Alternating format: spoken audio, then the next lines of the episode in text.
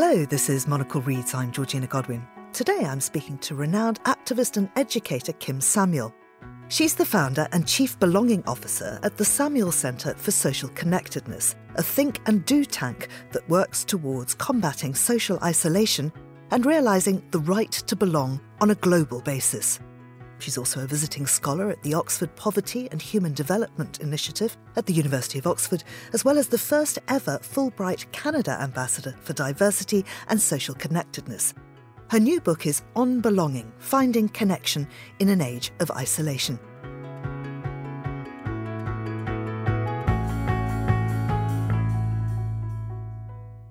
Kim Samuel, welcome to Monocle Reads. It's wonderful to connect here. Well, thanks, Georgina. I'm really happy to be here.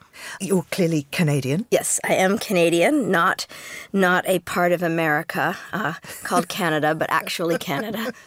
this book is an exploration of the crisis of social isolation and, and of the fundamental human need to belong.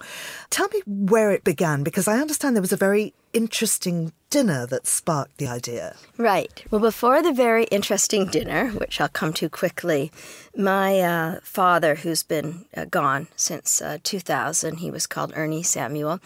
He had a, a really serious brain injury in 1997, was in a coma for three months, and woke up very, very slowly.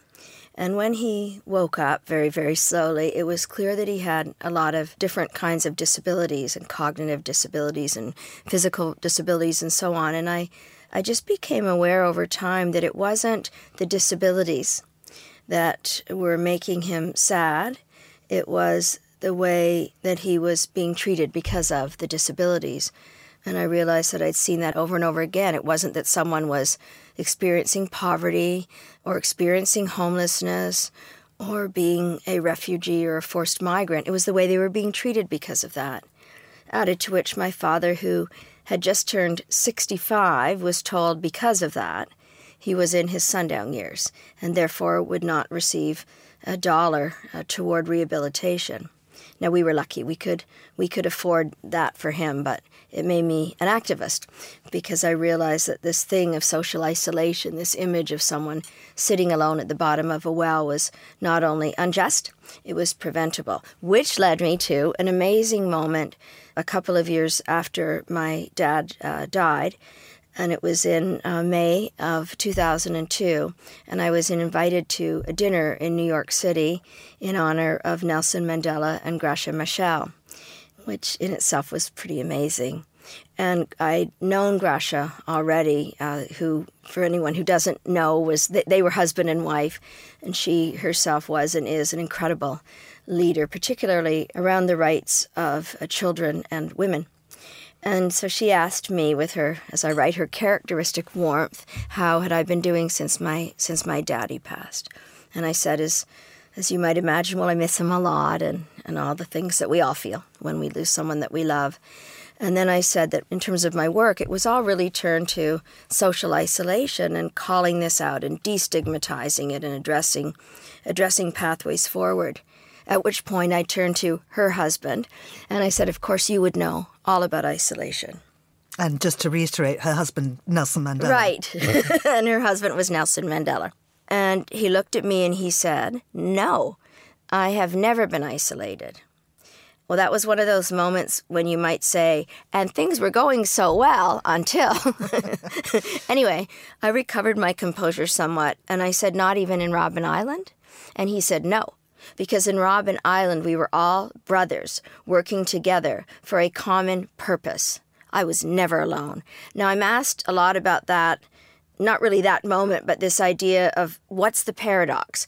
How can we be so connected in this world and yet feel alone? Or how could somebody, even Nelson Mandela, be in prison for 27 years, 19 of which in Robben Island? not feel isolated, and yet he wrote about being lonely.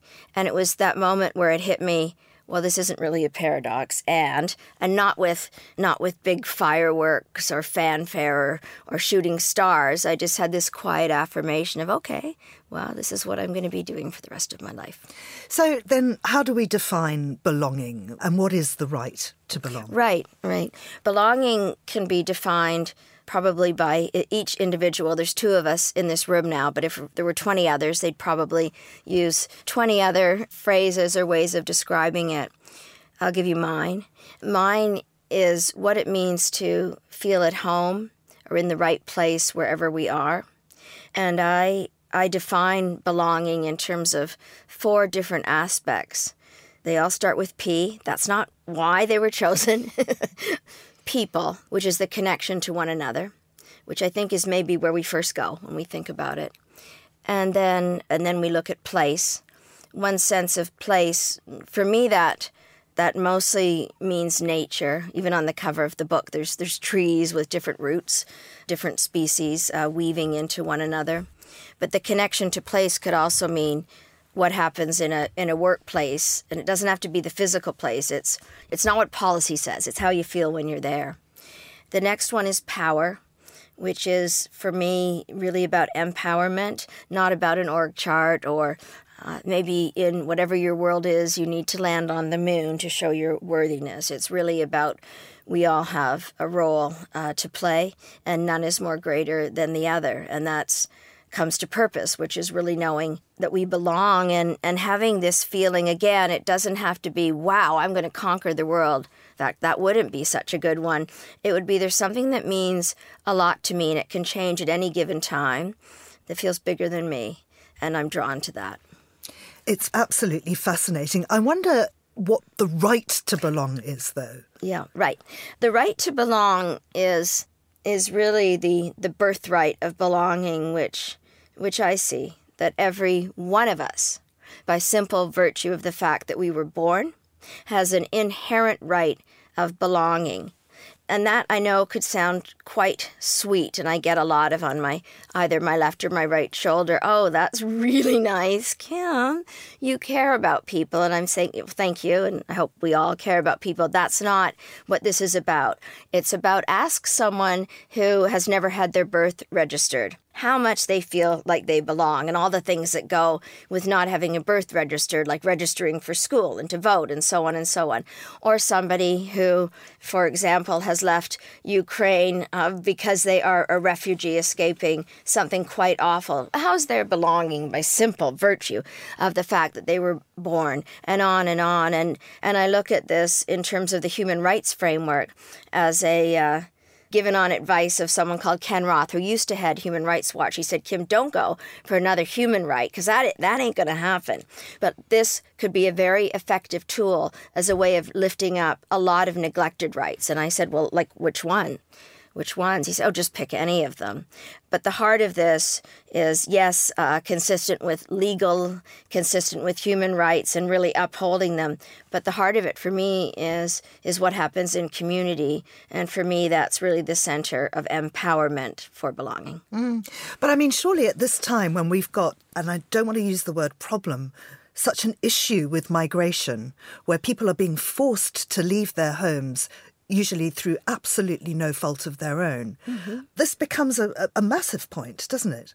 Yes. Yes, it, it does. And it's not that sort of, you know, the nice thing on the shoulder, which I think a lot of a lot of people trying to do something useful, whether it's in their volunteer work or whether it's in philanthropy or whether it's in being involved with universities, which which I refer as fascinating and also it's street cred, important to bring the research.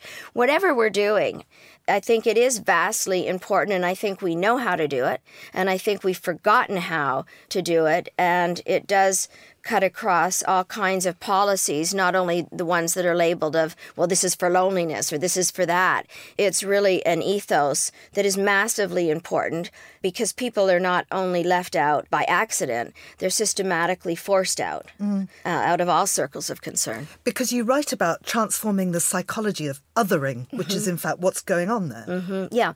And the term othering, as you've probably seen, and thank you for reading my book, by the way, not surprised, but thank uh, that term I get from Toni Morrison, who really described othering in a series of lectures she gave, and I've used I used quite a bit of literature and poetry in the book. I wish I could have brought in more, but she was one, and uh, othering sounds oh well Yeah, we're all different. That's not what that is. That is somebody turns somebody else into something less than.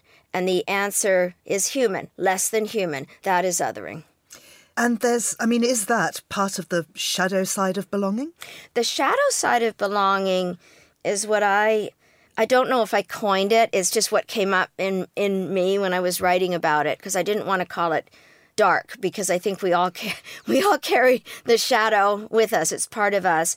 The shadow side is what happens when something really looks and even feels like belonging and at the same time somebody else or maybe a lot of people are being denied their belonging because of what it what it is that you call it. And the danger of the shadow side and just by one one quick example I could give is the re- online recruitment uh, for violent extremism. And you can get someone that would talk the same same language as re- recruiting you to to help to uh, spread the word about food insecurity or to transform food banks actually into community places might be drawn in. Hearing that language of now we really understand you and you're feeling lonely and you're not really feeling that you're doing something meaningful and maybe you're a 15 year old who's being bullied and at least when my daughter was 15 don't think she was unusual. She thought that i knew nothing. But we have to we get through those. But not everybody makes it through that because the longing to belong is just it's so visceral for all of us that we're going to find it somewhere. And if we don't find it where uh, where it's a, a, place that, that is good for us and good for others in community, we'll go find it somewhere else. I mean, both you and I are living outside of our own countries, and mm, I find mm. myself quite envious of British friends who have their family nearby or can trace their roots this way and that, yeah. whose communities they've known forever. I mean, that's that whole idea of being transplanted. I wonder how important place then becomes to all of this. Well, I have a slight advantage, although it only matters to me, which is that my uh, my mom, my late mom, she was at six years old, a war evacuee with my grandmother and my grandfather, who joined later to Canada, coming to Canada. And my my dad, his family had our family, I guess, had been in Canada for a long a long time, but he was his he was born over here.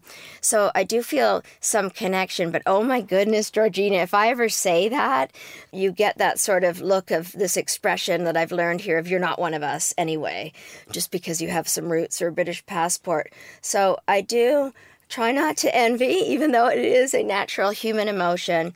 But I uh, maybe I could quote someone who's uh, who I mention in in the book uh, about this, about this thing about family, um, and how important it is. Uh, Eunice uh, Kennedy Shriver, who founded an incredible organization called Special Olympics. To engage people in sport who had intellectual disabilities and, and now over time very much equally so they're they're non-disabled, uh, typically abled partner. She said this and she said it to me, but I've also heard her say it to others. There's nothing more important than family. So if you don't like the one you have, go get yourself another one. Now, I really like the one I have. Some are left, most have passed on, but I try to create that wherever I go because I can't do well without it. Mm. Armistead Maupin said a similar thing. He said, find your logical family as opposed to your biological family, which I, oh, that's I good. really like. Yeah, um, yeah. Now, another person that you uh, have many discussions with in the book is Kathryn Raine. She's a, a poet, mm. she's a William Blake scholar. Mm. And you talk about the importance of belonging and the role of art in creating a sense of belonging. Yeah. Tell yeah. us more. Well, we could do a whole hour about Kathleen Raine, so I'm going to give a humble vignette, which is mine. I knew her only in the last six months of her life. She passed, I, I think, in 2003, I think, but there ish.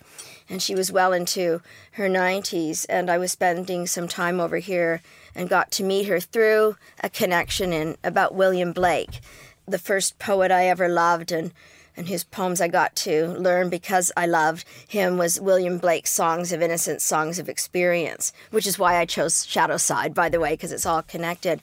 And Kathleen, her poetry and her writing was very much about the uh, which she later formed the Temenos Academy about the about this the Academy of the Spirit. What is perennial? What runs through us forever? Meaning that maybe this table, I'm not, I can't do a karate move, so it doesn't matter. But the table that we're at, it isn't real because someone you could smash it and it's gone. But what what is universal and what is real is uh, is really about about love, not about division. And I. Uh, I learned so much about from her, I should say. I got to go over for tea and just listening, mostly listening more than saying anything to what she what she had to say. And one of the I recommend her poems to everybody, and I do quote uh, from her in a couple of places in the book. But one I'll just mention is a poem called "Message from Home," and it's really about the fact that we we carry this, which I've now I call about this feeling of being at home whenever wherever you are. I hope that she would like that. I'll never get to know, but it's this it's idea that we we carry this this home and this belonging within us. It's always there. But I would add, as Kim, we may not know it, we may not feel it all the time, and there's sometimes where I think we should just offer our resilience loan, loan free forever to another person who needs it. And sometimes that could be us. But the true home for her is when at the end we go home. And I got this idea from her through reading a lot of her writings, but also talking to her, which is quite a quite a joy. And it's what I think my whole work is about is there's nothing new in what I'm saying. I think it's just that I, I live it and breathe it, and that's kind of I think what I'm meant to be working on.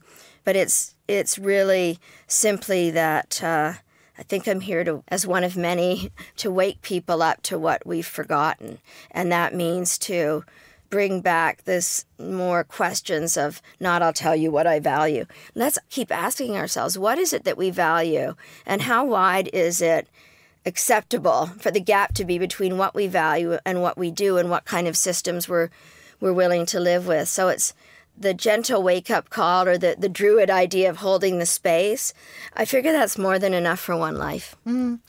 I wonder then how social media has impacted on this because obviously, in, in many ways, technology has meant that we're more connected than ever. But is that actually true? I know. It's a tricky one, yeah.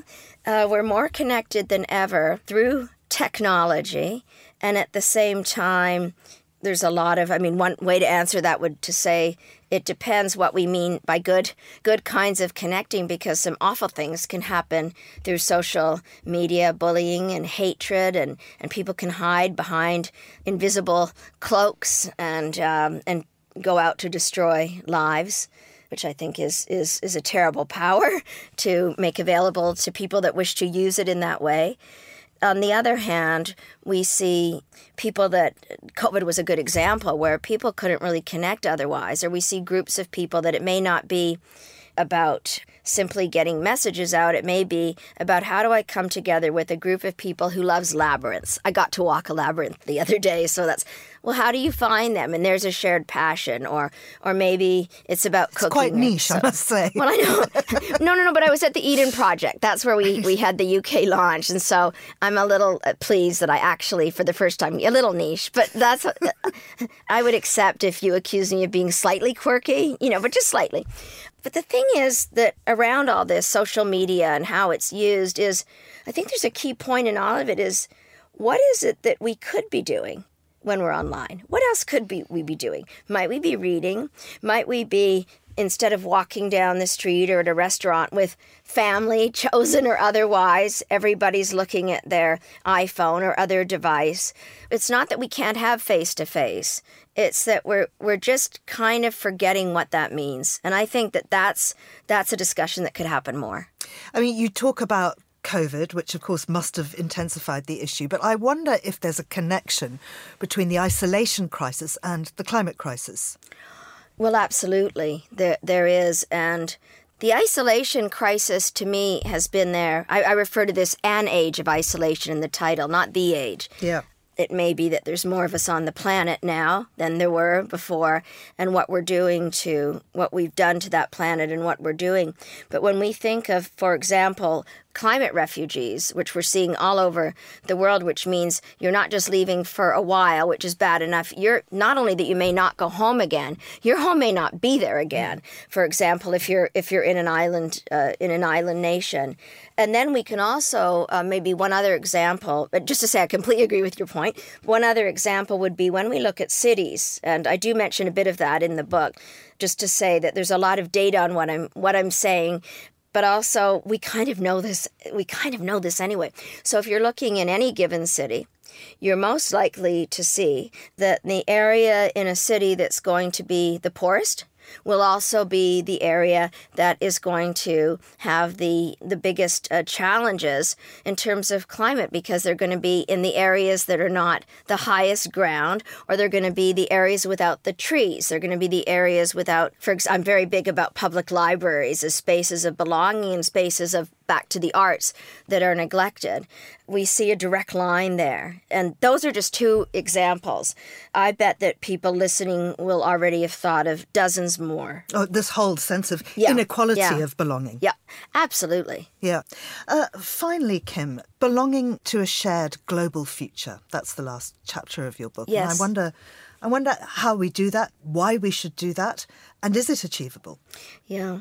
I'll begin with the last part. Absolutely achievable as long as we are able to ima- use our imagination and imagine it. And if we can't do that and we can't be hopeful, then I think we kind of get what, what we take as ordinary and stop and stop questioning. Where I end the book is I um, I look up at, I always look at what's going on in the sky and what's been going on in, in, the sky in different points of history. And I go to Copernicus. And Copernicus was the first astronomer, not the first to say that the Earth was not, dare I say it, the closest planet to the sun. He was the first to be believed, and only after his death, and only because Galileo, before his Inquisition, came forward and convinced the Pope of that. And so I'll just maybe to end on that note and avoid what Wendell, I got to interview Wendell Berry for the book. At the end of a long interview, I asked for advice because he's a wonderful, wonderful writer. And he said, don't be prescriptive. And so I tried really hard never to tell anyone what to do. And so I end the book with, uh, it's learning from what happened, what we learned about the sky, and that at the time it was considered heresy to say that we weren't first from the sun, is that it's not the placement of things that it's important, that what's important is the interconnectedness between them. Well, and that's equality, and that's hope, and that's imagination. And yes, we can do that. Kim, thank you so much. Kim Samuel, her book is On Belonging Finding Connection in an Age of Isolation. It's published by Abrams and Chronicle. You've been listening to Monocle Reads, thanks to our producer, Nora Hull and you can download this show and previous episodes from our website, Apple Podcasts, or Spotify. I'm Georgina Godwin. Thank you for listening.